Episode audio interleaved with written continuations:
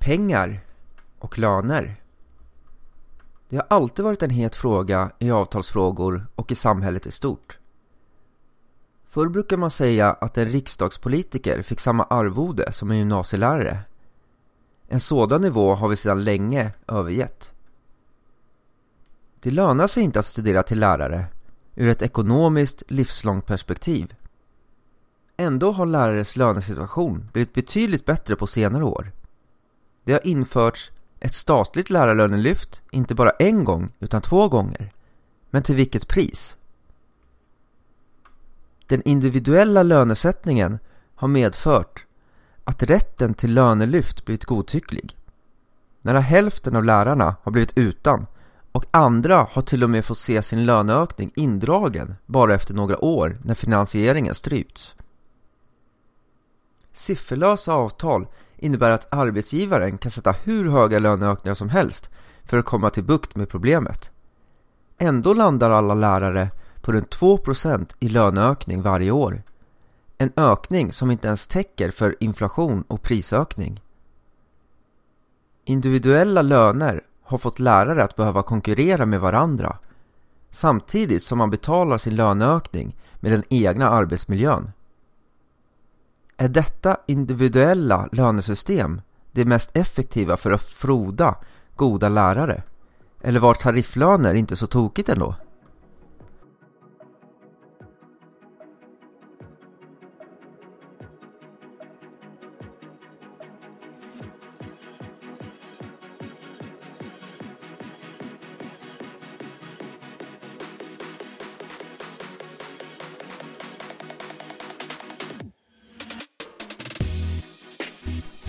Du lyssnar på Välfärdspodden med Alexander Skytte och Linnea Lindqvist. I det här avsnittet ska vi prata om lärarlöner.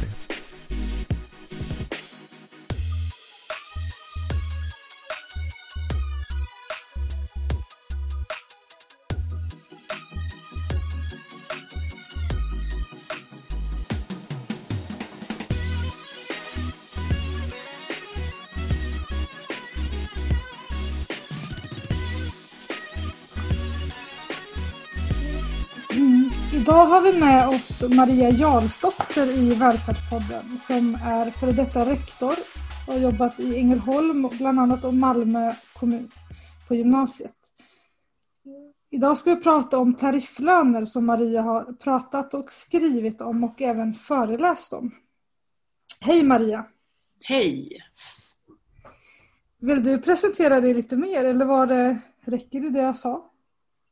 No, det, det räcker väl. Jag har varit rektor i 22 år så jag var ju med på den tiden när eh, det här med individuella löner tog fart. Så jag har ju en del erfarenhet i alla fall av eh, vad det gör med lärarkåren. Ehm, ja, det räcker så tror jag. Eh, Och som sagt, du har ju lärar, Lärarnas riksförbund är ju ett av de lärarförbund, eller det är väl det lärarförbund, lärarfacket som har drivit frågan under ganska lång tid med tarifflöner.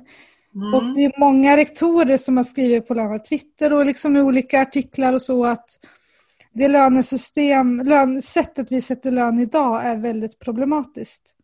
Och hur skulle du säga att ett transparent, rättvist och rimligt lönesystem ser ut?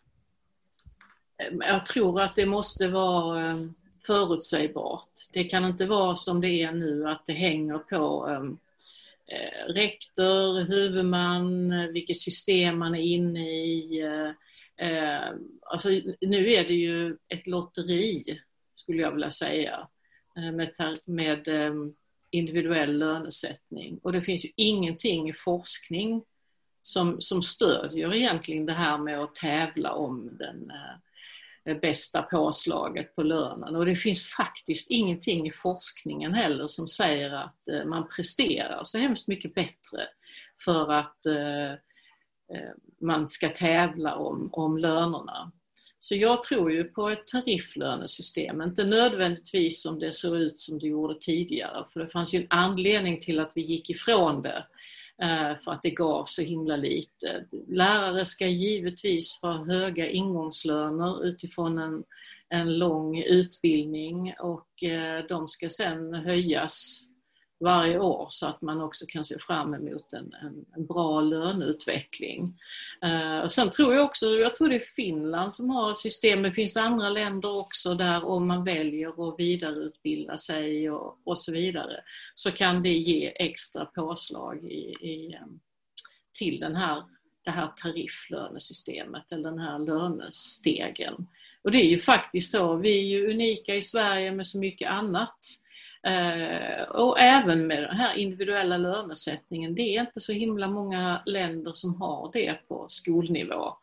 Eh, just för att vem vill ha ett lotteri liksom? Och vi handskas med människor och det är oerhört svårt att, att värdera vad som är, är mest värt. Eh, om det är att ha 16 elever på ett yrkesprogram med allt vad det innebär eller om det är och har 32 elever i en högpresterande klass med allt vad det innebär. Så ehm, nej, som du hör, jag är inte jätteförtjust i individuell lönesättning.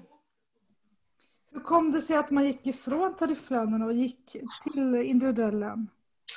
Ja, alltså det var, eh, jag tror faktiskt det var LR som hade någon sån här slogan om hur mycket man behövde höja sina löner för att komma i, eh, i, eh, i fas med andra yrkesgrupper med eh, andra med lika lång utbildning och att lärarna verkligen hade halkat efter. Och ehm, ja, men då, det kom ju samtidigt med allting annat Eh, olycka kommer sällan ensam, som man brukar säga. Det kom ju med kommunalisering och friskolsystem och, och New Public Management och det passar ju väldigt bra att eh, det ska vara projektorienterat och målstyrt och man ska liksom kämpa för, eh, ja, allting hänger på dig själv eh, om du får en högre lön eller inte. Och så kom de med medarbetarsamtalen och man skulle eh, sätta upp mål för sin egen utveckling och för eh, skolans utveckling och eh, sen ska det då utvärderas i medarbetare. Ja men du vet. Allt detta kom liksom samtidigt men grunden var att lärarna hade haft en fruktansvärt dålig löneutveckling. Eh, hade, det, hade vi haft ett ett tariffsystem som lärarna upplevde som rättvist så är jag inte alls säker på att det här hade hänt. Um, för det har inte hänt på, på andra ställen där man har en god löneutveckling. Uh, men um, när man då fick erbjudande om väldigt goda villkor så tror jag att facken köpte det för att de hade också tryck på sig från lärarna att det här är inte klokt, ni måste se till så att vi får högre löner. Och sen finns det någon sorts tro som då inte är, är vetenskapligt förankrad att eh, det är en orättvisa i tarifflön och varför ska Nisse få lika hög lön som jag? Eh, jag jobbar ju mycket hårdare. Eh, Ja, du känner säkert igen eh, de argumenten att det ska vara, jag, jag är värd en högre lön för jag jobbar hårdare än Nisse. Ehm, men ehm, och det roliga är ju med det här ehm, löneutvecklingssystemet som har varit med individuell lönesättning att skillnaden mellan Nisse och den som tycker att hen jobbar mycket bättre blir ju ofta inte jättestor ändå. Eh, därför det ofta inte finns så där vansinnigt mycket pengar att dela ut. Och kanske för att eh, rektorer är försiktiga och tänker att eh, ja, men Nisse blir inte bättre för att han får nästan ingenting vartenda år.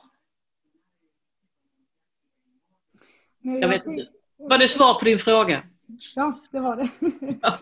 jag jobbar ju själv som rektor och det är ju det är svårt när man har kanske en och en halv procent eller två procent. Alltså, det blir ju liksom inte mycket att spela med.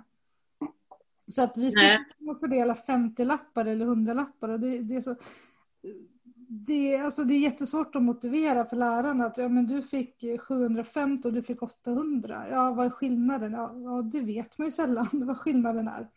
Nej, nej det, det är ju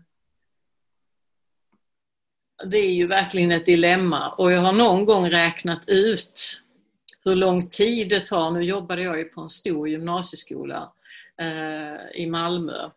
Och den tiden skolledningen la på att först gå igenom alla löner så att de var korrekta när man fick dem och sen räkna ut hur stort utrymmet var.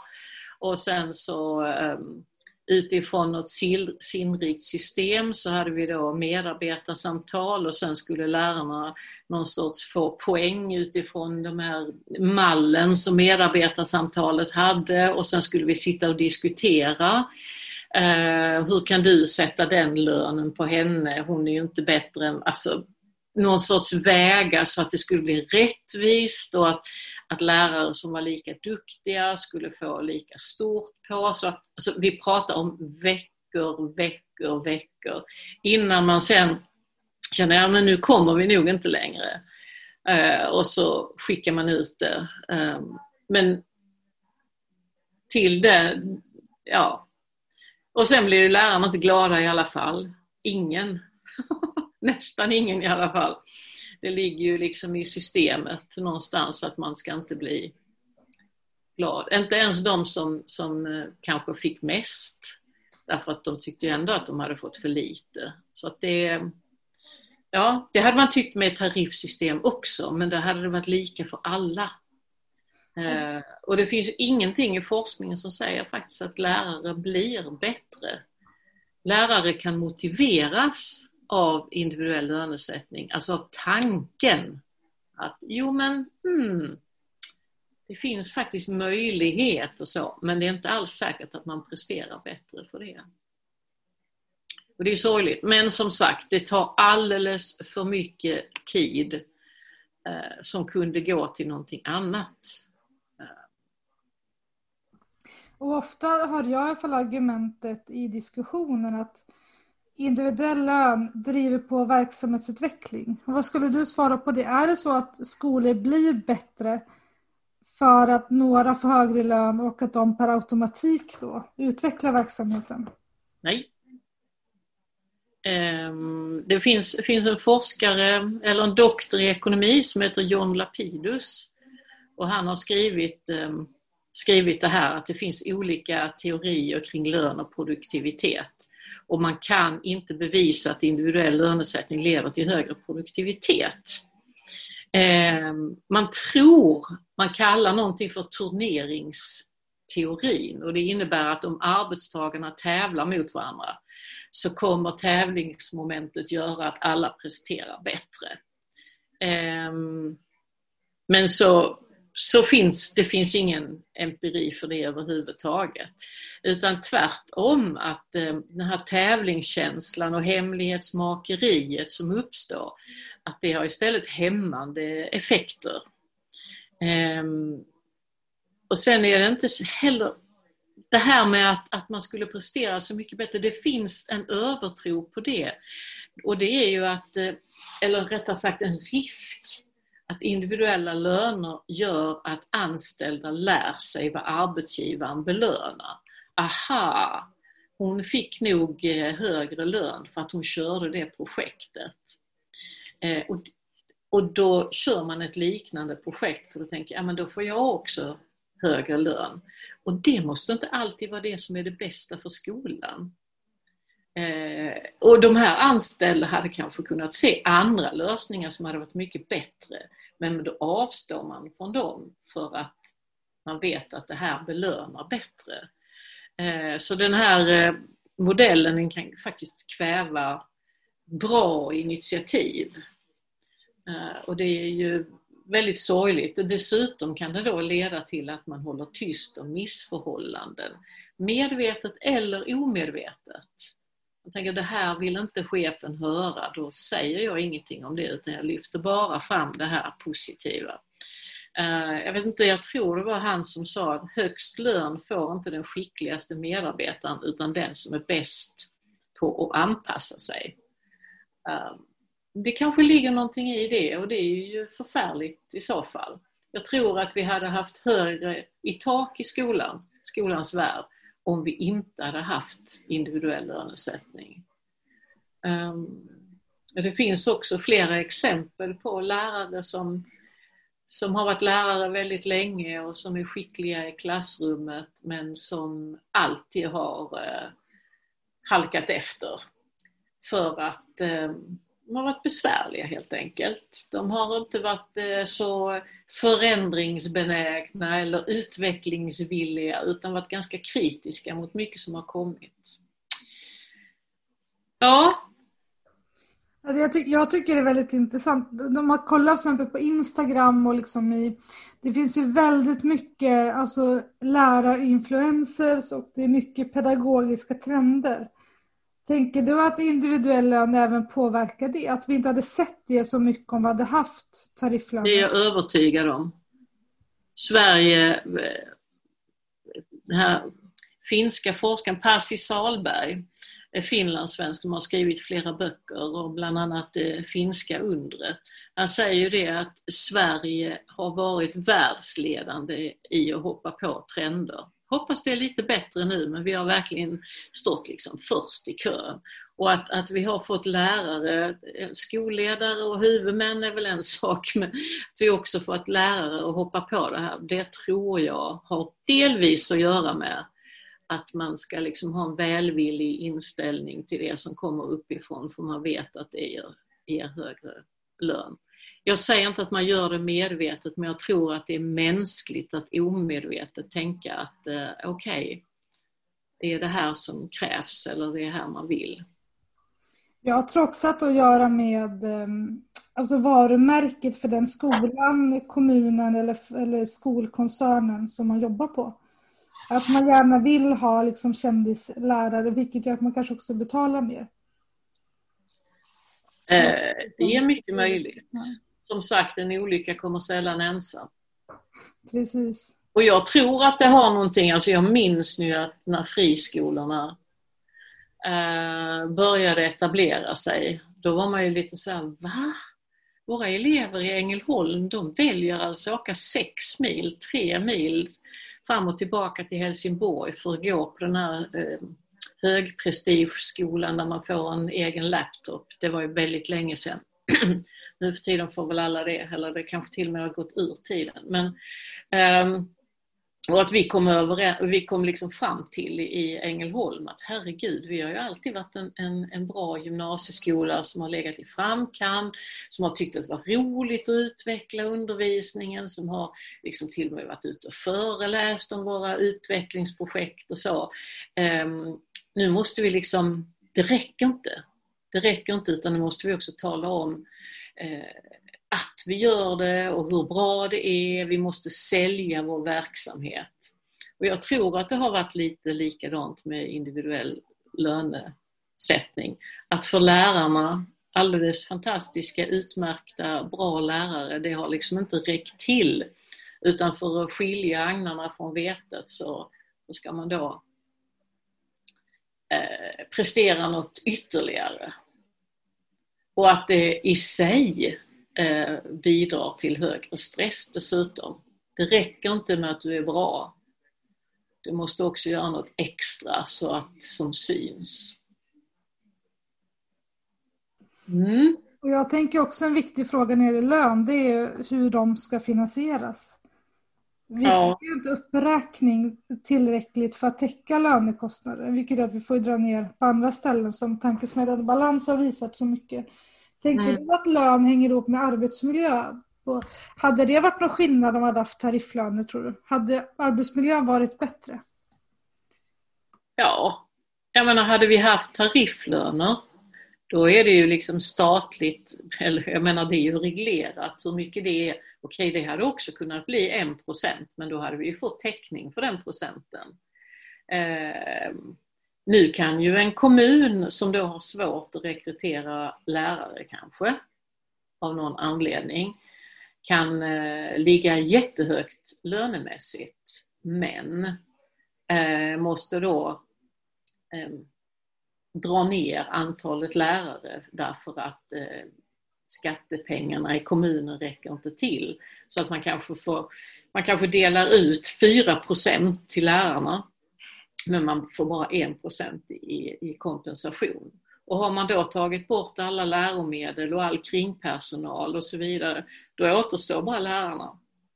Och då måste de springa fortare och undervisa mer och så. Så det är klart att eh, får man inte kompensation för, för eh, löneökningar så måste man ta det någonstans och till slut är det ju lärarna som får betala själva med sin egen hälsa. Vilket är såklart helt rubbat att det är så. Det, är helt... det, var, det var en lärare som sa det till mig för jag tror att det var, ja, det var några år sedan. Så sa det att men Linnea, är det så att hon, hon, hennes reflektion var att jag kan ju inte ha en bra arbetsmiljö och en hög lön. Vi blir ju färre som är på skolan. Mm. Mm. Och det är precis det vi ser hända. Det var mm. någon på Twitter som delade idag just från omställningsfonden. Att i välfärdssektorn så sticker lärarna ut att man säger upp väldigt många legitimerade lärare nu. Mm. Det var lärarbrist som är enorm. Så för att, för att det är för dyrt, tänker jag. Ja, den, den kanske man inte ska berätta egentligen, men den skola jag jobbade på senast, eh, där var ju lärarna av någon anledning väldigt, väldigt medvetna om detta. Det var väl någon som hade berättat det för dem. Eh, så när, och då hade de fått ganska mycket pengar den ena lönerevisionen och sen förklarar jag för dem att eh, eh ja, nu är det så att nu vill kommunen att vi ska dela ut 3,5 procent till er, tror jag det var. Men vi får bara 2 procent i, i eh, kompensation. Eh, vilket gör att eh, vi gärna skulle vilja hålla nere på er löneutveckling det här året för att ni ska slippa hamna i det att ni måste ja, men, eh, öka undervisningstiden, da, da, da, da, da. Så man får säkert inte göra så här. Och vi hade facket, de var liksom med på detta och sa att ja, men vi kan avstå lite i år därför att det kan vi behålla alla lärare och få en högre kvalitet. Men eh, usch, det gick inte. Alltså uppifrån. Utan eh, jag var tvungen att dela ut alltihop. Det var ju sorgligt. Det var mitt sista år. Sen fick du nog? Då fick jag nog ja, därför jag förstod varåt det skulle barka. Mm. Um, och det är så tydligt också när man läser budgetar och prognoser. Jag tror Marcus Larsson delade det i somras här att i Mölndal ökar man undervisningstiden med tre timmar. Ja. Det är ju planeringen då inför nästa år. Mm. Mm. För att man inte kan täcka pris och, alltså lön och prisökningen nästa år. Jag tänker att det måste vara så fruktansvärt svårt för de fackliga. För någonstans så vet de att utifrån medlemmarna som kanske inte alltid är så, så jätte, jättekunniga. De vet ju bara att de vill ha en lön som motsvarar deras utbildning och de sneglar på andra utbildningar och det fattar jag. Det är klart att man vill det när man har gått och utbildat sig. Och också att det är färre som, som vill bli lärare. Då tänker man kanske att det hänger ihop med lönen så det är klart att vi måste hålla uppe lönerna. Så facken måste ju kämpa för högre löner samtidigt som det inte finns någon kompensation för. Det är ju liksom lite... Ja. Så de har ju väldigt svårt att säga till sina medlemmar att snälla, försök inte få högre löner. Vi, vi, vi ligger lågt där för annars får ni jobba ihop till det själva. Det, det är inte helt enkelt. Nej, det är verkligen ett dilemma. Jag jobbar ju själv fackligt och rektorer är ju, alltså vi har ju samma som lärarna, att man får någon procent. Eller två ja. i fall. Ja. ja. Och, just att, och det, det, är ganska låga, det är ganska lite skillnad mellan lärare och rektorer på vissa håll i Sverige. Mm. Det är också svårt att motivera någon att ha ett skolledaruppdrag med allt. Ja. Ja. Många medarbetare. Mm. Så att, där tänker jag att hade vi haft tarifflöner så hade det varit ett annat läge. Mm. Jag tror ju också det har att göra med rekrytering av, av nya lärare. Hade vi haft tarifflönesystem som var, som var transparent och förutsägbart men man ändå visste att man kunde påverka det genom att kanske utbilda sig och så vidare. Om vi hade haft en USK, en, en, liksom en fastställd undervisningstid som man, man visste att det spelar ingen roll vilken skola jag kommer till i Sverige så kommer det ändå vara ungefär lika mycket undervisning som kommer att krävas av mig. Eh, ja, bara de två sakerna hade ju gjort väldigt mycket. Hade man sedan reglerat dessutom eh, klassstorlekar och gruppstorlekar eh, och sådana saker. Men eh, jag ser inte det riktigt framför mig men, men eh, det hade ju gjort väldigt mycket för rekryteringen av lärare.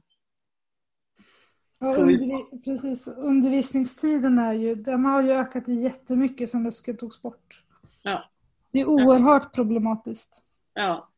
Och, och det kommer ju öka ännu mer med tanke på de effektiviseringskrav som kommer de kommande åren. Och har, kommer nu och har kommit de senaste åren. Ja. Vi kommer ju se mycket mer under, alltså, man tar ju inte bort någonting annat. Man sänker ju aldrig kraven, man ökar ju. Mm. Man ökar kraven och tar bort resurserna. Exakt. Och det tycker jag att man märkte väldigt tydligt eh, eh när man skulle rekrytera nya lärare. Att de frågade ju väldigt mycket sådana frågor. De frågade arbetsmiljöfråga kan man säga. De frågade hur stor läraromsättning har ni? Hur stora sjuktal har ni? Hur stora grupper har ni? Hur mycket ska jag undervisa? Alltså det var inte alls lönen som var prio ett. Utan det var helt andra, det var arbetsvillkor och arbetsmiljö och vad man kan förvänta sig när man kommer till den här arbetsplatsen. Och det upplever jag också när jag rekryterar. Nu var det ganska länge sedan jag hade någon lärartjänst ute men det är väldigt mycket frågor om undervisning, klassstorlek, elevunderlaget och liksom de vill, ju, de vill ju veta, kommer jag orka? Ja, exakt. Exakt så är det. Mm.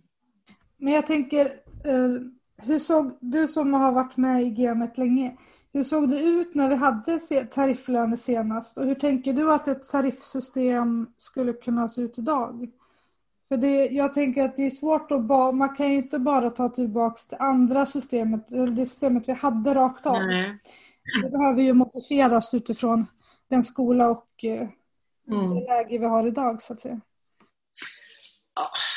Jag är ju ingen sån räknemänniska men jag tror ju att, att ett ett nytt tarifflönesystem måste innehålla bra ingångslöner med en bra löneutveckling för alla under hela arbetslivet.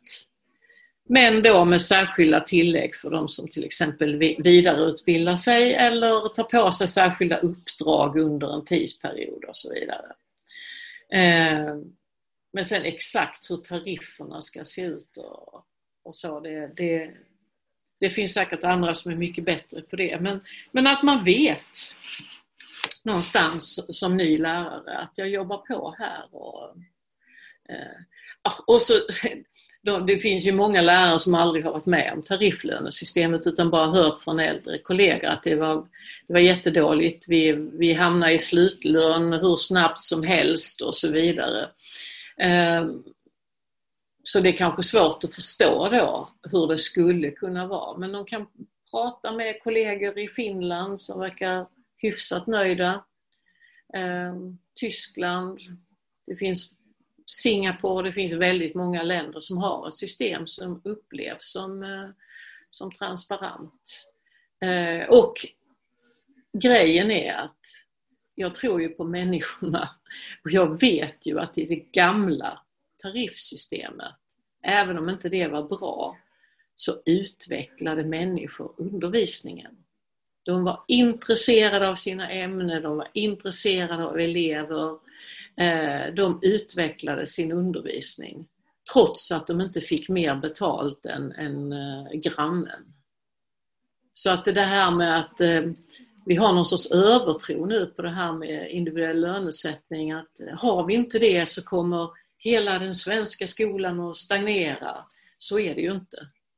Det är ju bara eh, någon sorts mytbildning. Det är väldigt intressant. Just det här att, att veta hur mycket man får, tänker jag är jätteviktigt. Ja. Nu, blir det, nu, går de, nu går ju lärarna och eh, säkert rektorer, alltså det handlar inte bara om skolan, jag tänker hela välfärdssektorn. Mm. Och jag tänker, ja men nu är det lönerevision i april och liksom, nu ska jag verkligen liksom prata för mig och försöka få upp min lön och så finns det ändå bara kanske en eller två procent Mm. att fördela. Mm. Och så vet de att eh, ja, om jag ska få upp min lön så är det någon annan som måste få i princip noll. Och det, det ju, gör ju också någonting med en. Um, ja. Vi sen- hade ju med um, Patrick Gallagher för några veckor sedan i Välfärdspodden. Han är ju från USA ursprungligen Mm. och har följt det med lärarstrejkerna på väldigt nära håll i olika Mm. delstater. Mm. Och där tog jag upp just det här att de har ju inte individuell lön i de delstater där man har haft väldigt stora framgångar i sina strejker. Och där diskuterar vi att individuell lön försvårar ju lärarnas organisering. Det gör Därför att det är, absolut. svårt, det är svårt att finna solidaritet med kollegor där man konkurrerar om lön. Mm. Vad tänker du kring det? Jo men det, så är det. Det är nästan det värsta tycker jag. Att, att det är kårandan som, ja, som, som går förlorad lite grann. Att man eh, jämför sig med de andra och så vidare. Eh, ja, det, det, det är en av de värsta sakerna, måste jag säga. Eh, och ja, det hänger ju ihop med, med så mycket annat. Det hänger ju ihop med att läraryrket har förändrats. Eh, Från att ha varit ett individuellt arbete eh, Eh, där man själv valde vem man ville samarbeta med till ett tillsammansarbete där förväntningarna är stora på att man ska dela med sig av det mesta. Och det rimmar ju väldigt illa med individuell lönesättning. Alltså att man gått från ett individuellt yrke med kollektiv lönesättning till ett kollektivt yrke med individuell lönesättning. Eh, men, eh, Ja, det är väldigt intressant. För nu, nu förutsätter man ju att det ska vara kollegialt lärande. ja. Och att och samtidigt som man ska konkurrera Mm, om lönen. Så det är ju... Jag tänker att som vi pratade innan, det hänger ihop med USKen. Det hänger ihop med att vi skulle behöva lite, alltså gå mer åt regelstyrning. mm, Eh, lämna målstyrningen. mm. Så vi behöver ett helt paket helt enkelt för skolan och välfärden Ja. generellt. Ja, Och jag tänker även om man, så skolan är marknadsstyrd och vi har ju väldigt mycket fokus på kunden. Alltså kundrelationen mellan skola Mm. och hem. och det är klart att det, det blir ju också eh, problematiskt att man hela tiden, för det tror jag de flesta, både rektorer och lärare har någonstans att jag måste prata väl om min skola, ehm, man måste hålla fram fördelarna. Och det handlar inte bara om att man ska få högre lön, det handlar om att man måste ha elever till skolan och så vidare. Ehm, och det kan ju såklart leda till att anställda är tysta om missförhållanden. Det är ju det är självklart. Ehm, ja. Man, Och, och, och det finns ju också forskare som går så långt så att de säger, beskriver att eh, den individuella lönesättningen är en slags muta. Ehm, att arbetsgivaren ger mig den här höga lönen för att jag ska fortsätta prestera och hålla tyst kanske. Jag Mm. tänker att det ligger en hel del i det påståendet. Det är nog inte helt osant att det är så. Nej. Nej. Och jag menar, där är ju vi också. ehm, ehm, och jag vet att jag har sagt vid något tillfälle när det har pratats om rektorernas löner att eh, nej, jag får nog inte någon vidare lönesättning så jobbig som jag har varit det här året. Alltså, det har visserligen inte fått mig att avstå från att vara jobbig, men, men, men att jag har tänkt tanken att, eh, att det är nog inte helt objektiva kriterier som, som lön. Nu har jag haft en, en jättebra lön. Jag har verkligen varit vinnare i det här racet med individuell lönesättning så jag ska inte klaga. Men jag har flera gånger tänkt tanken att de jobbiga eh, kanske inte får att man inte bara tittar på prestationen utan man tittar också på någon sorts lojalitet och hur säljer hon in och ja. Sorgligt. Ja, verkligen. Nej, men alltså hela svenska skolan är tyvärr ganska sorglig nu för tiden. Ja, man blir lite mm, betryckt. Det var någon som skrev idag på Twitter också, något, eh, var inte på Twitter, kanske det var någon långt inlägg, hur värderar man egentligen utbildning? Det var nog Karin Bagare, just det. Hur värderar man utbildning och, och eh, hur, mycket, hur viktigt tycker man det är i förhållande till, till mycket annat i, eh, i samhället? Och nu är jag ju part i målet men jag tycker ju att det finns inte så mycket som är lika viktigt som skolan, eller borde vara. Jag menar det vet ju du mer än någon annan, det är ju hela vår framtid. Det är ju, eh, eh, och det skrev du också, om det var idag eller igår, det här med varför sitter inte eh, Anna Ekström och diskuterar eh, kriminaliteten och hur ska vi stoppa det, hur ska vi hur ska vi rusta våra skolor så att eh, våra elever ända från början vill vara där och känner sig trygga och kommer ut rustade för att och, och, ehm, eh, och inte hamna i gängkriminalitet och så vidare. Um, så ehm, nej, skolan är väl inte så himla viktig för många tyvärr. Um, och det, det tror jag också speglas i hur många som söker lärarutbildningen. Absolut, det tänker jag. Lärarbristen kommer man, alltså ska vi lösa lärarbristen då måste vi titta på hur vi styr skolan. Ja. Och ändra styrningen i grunden, det enda sättet. Ja. Här lappa och laga måste ju upphöra. Mm, absolut. Absolut. Eh, och sitter man en och en med människor och pratar med dem och förklarar hur det här fungerar, ja men då blir de ju helt, nej men så kan det ju inte vara, det är ju förfärligt. Och man har liksom lyckats upplysa fem eller tio stycken på Facebook eh, ja men åh, det måste ju göras någonting åt och så här kan ju inte styrningen gå till och så.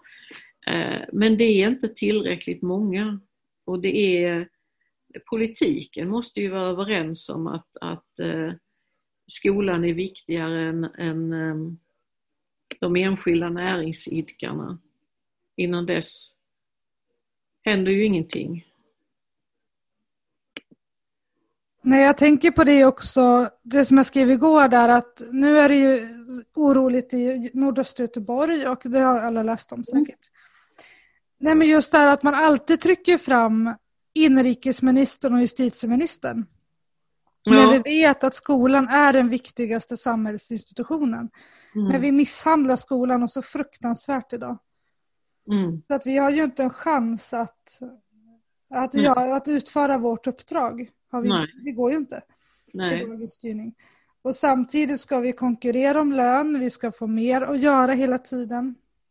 Så att det är ju jag tänker, även om inte, alltså tariffer kommer ju inte per automatik vara rätt, anses som rättvist och det bästa systemet. Men det blir i alla fall lite mer ordning och reda. Det blir lite mer ordning och reda, det blir lite mer överblickbart, det blir mer transparent. Man vet vad man har att vänta sig och det ska vara bra villkor. Och dessutom är det inte upp till eh, hundratals huvudmän utan det är oberoende av var man befinner sig. Så um, bara det. Det var väldigt intressant diskussion. Om vi tar en avslutande fråga. Vad mm. tror du att vi är om tio år i den här frågan om löner? Har vi fortfarande individuella löner eller har vi gått över till någon form av tariffsystem? alltså det, det går inte. Om, om vi fortsätter ha en marknadsskola där eleven är kund eh, och där vi fortsätter dränera skolan på, på eh, det som skolan behöver, då har vi, då har vi fortsatt eh, individuell lönesättning. Om någonting skulle hända, om politikerna skulle ha mod att säga att det här blev inte bra, vi måste göra någonting annat, vi måste, vi måste hitta andra vägar som är mer eh, ja, där elever får samma chanser oavsett var de är, där det blir mer transparent för lärare, där vi satsar på lärares arbetsmiljö och så vidare. Då kan jag tänka mig att man går hittar ett, ett nytt system för lönesättning som rimmar väl med, med, eh, med att betrakta skolan som samhällets angelägenhet istället för näringslivet. Så ehm, det beror på vad som händer.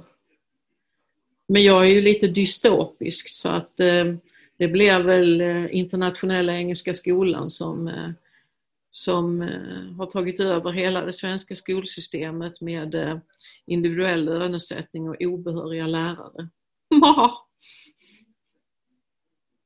Och kanske även individuell betygssättning i framtiden. Ja, exakt. Nej, vi hoppas inte det. Vi hoppas ändå att, att äh, människor tar äh, sitt förnuft till fånga och äh, förstår att det här går inte. Det gör faktiskt inte det. Nej, om vi tänker att vi vill ha ett öppet demokratiskt samhälle i framtiden kan vi faktiskt inte fortsätta så här. Det, det måste hända någonting. Ja, det måste det. Eh, det måste. Sen kan jag, ja, jag kan ändå bli lite orolig Eh, när jag ser att eh, det finns de som tycker att ja men sådana här gated communities där man liksom har vakter som passar där man bor och sånt där för att hålla drägget utanför. Det är nog framtiden. Eh, och, och, varför ska då mina barn gå i samma skola som in, inte likasinnade och lika barn leka bäst? Och, om den falangen liksom eh, får eh, Eh, alltså fritt skolval som det heter, blir liksom det absolut tongivande. Så att man ska kunna välja bort och bara gå med likasinnade. Då får vi ett mer ofritt samhälle eh, där vi inte kan röra oss lika fritt, mindre demokratiskt och med, med värre kriminalitet. Det är jag ju övertygad om.